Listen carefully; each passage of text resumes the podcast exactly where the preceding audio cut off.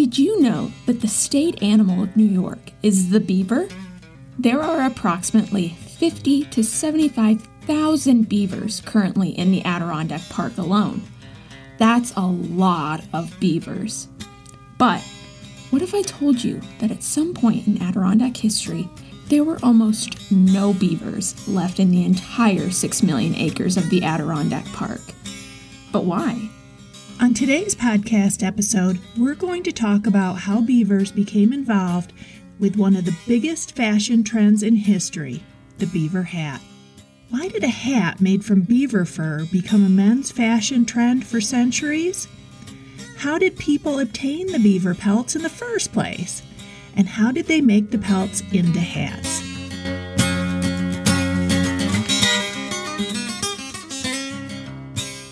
Ready to earn some extra credit? This is Taylor. And Diane. And you are listening to ADK Extra Credit, a history podcast for students made by the Adirondack Experience, the museum on Blue Mountain Lake, located in the heart of the Adirondack Park of New York State.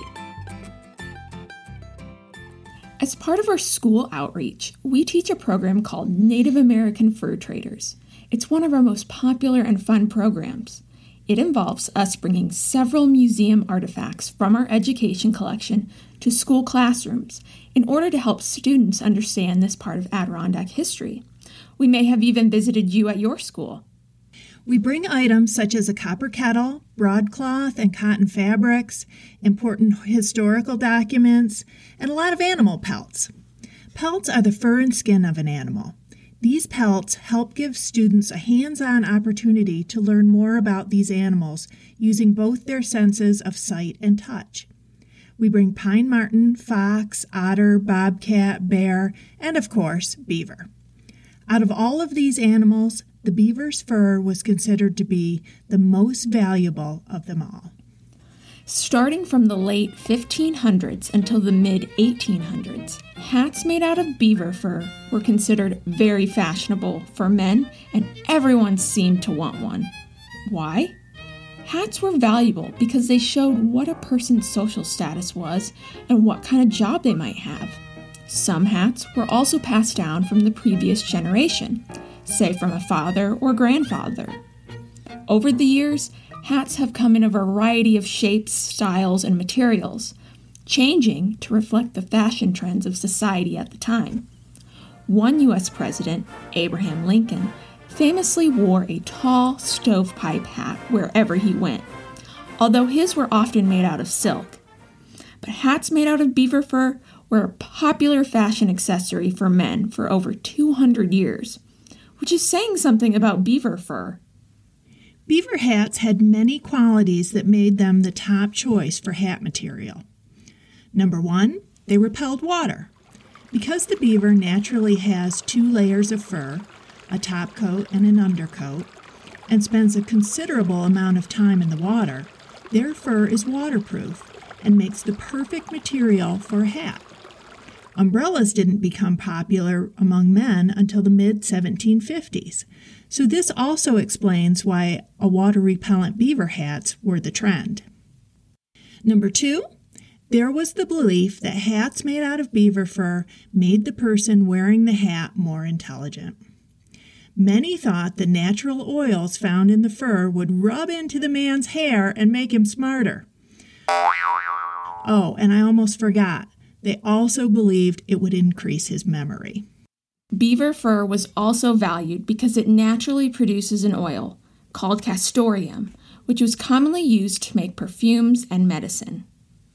Going back to fashion, beaver hats were a popular trend for men for centuries in Europe, and this greatly affected the beaver populations there. In order to make the beaver hats, people needed to trap beavers to be able to use their fur. Because of this, beavers in Europe were extirpated from the region. You may have heard the term extinction before, but extinction and the word extirpation are two different things. Extinction means an entire species of an animal is gone forever. Extirpation means an entire species is gone from a certain area, like Europe, but not the entire world. With beavers gone from Europe, how could people make their beaver hats? By the early to mid 1600s, European countries like England, France, and the Netherlands had started establishing their own settlements in North America. They discovered that North American beavers had thicker fur than beavers in Europe. This made the demand for North American beaver furs increase. As a result, a trading system was developed between the Europeans and the indigenous peoples. Europeans received animal pelts such as beavers, pine martens, bears, otters, and foxes, and the indigenous peoples received axes, knives, cooking pots, weapons, fabrics, and other goods they didn't have. And now, with access to more beaver pelts, Europeans could continue making beaver hats that would remain a fashion trend until the late 1800s. But how does one make a beaver hat? Well, it's not an easy process, but we're going to break it down for you.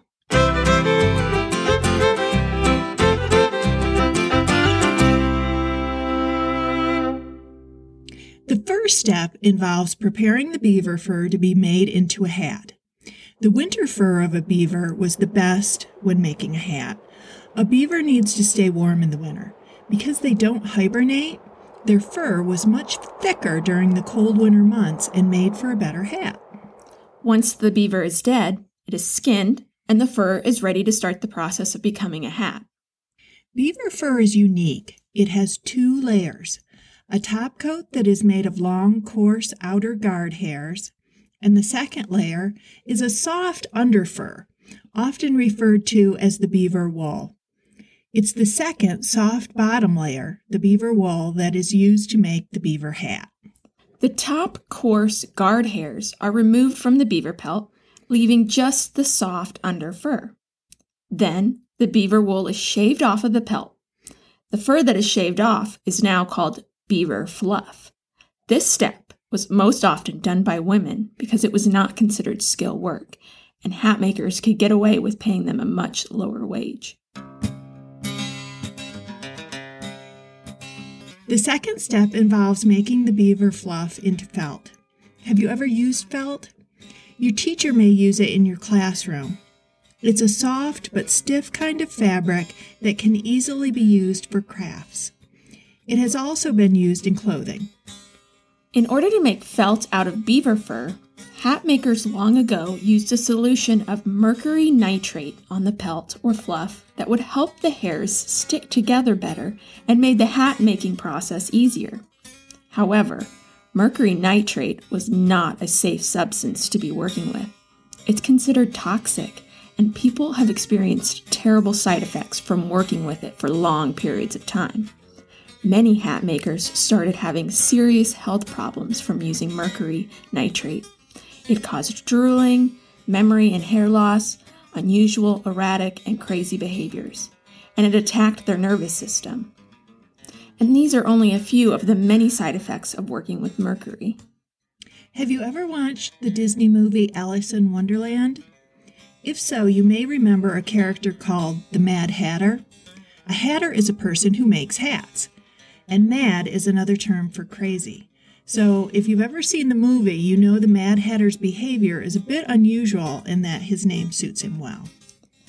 Back in the 1800s and 1900s, people would often say, You're as mad as a hatter, and it referred to the unusual behaviors that hatters would develop after working with mercury nitrate.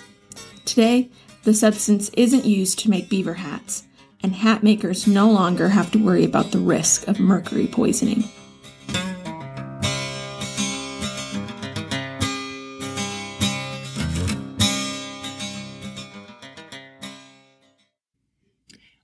Fur has gone through the long process of becoming felt, it's time to shape the felt into a hat.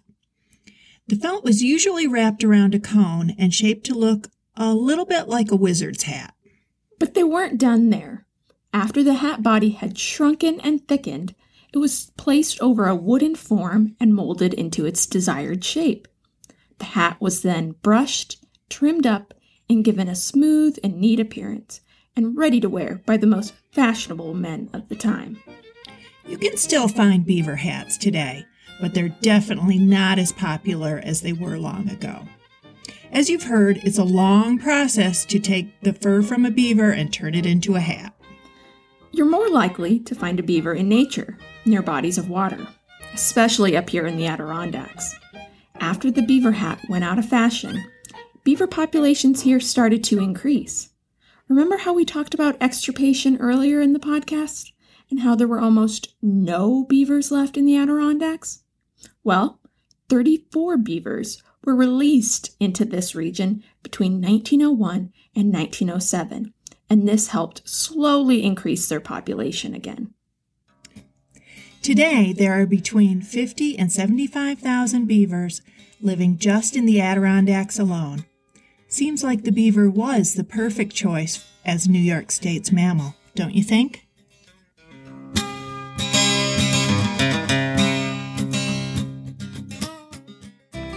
Thank you for joining us for an episode of ADK Extra Credit.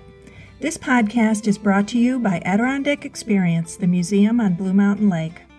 Our mission is to expand understanding of Adirondack history and the relationship between people and the Adirondack wilderness, fostering informed choices for the future. Listen in again two weeks from now when we'll have a brand new episode. In the meantime, if you want to learn more fun Adirondack history, visit our website, theadkx.org. T H E A D K X dot O R G.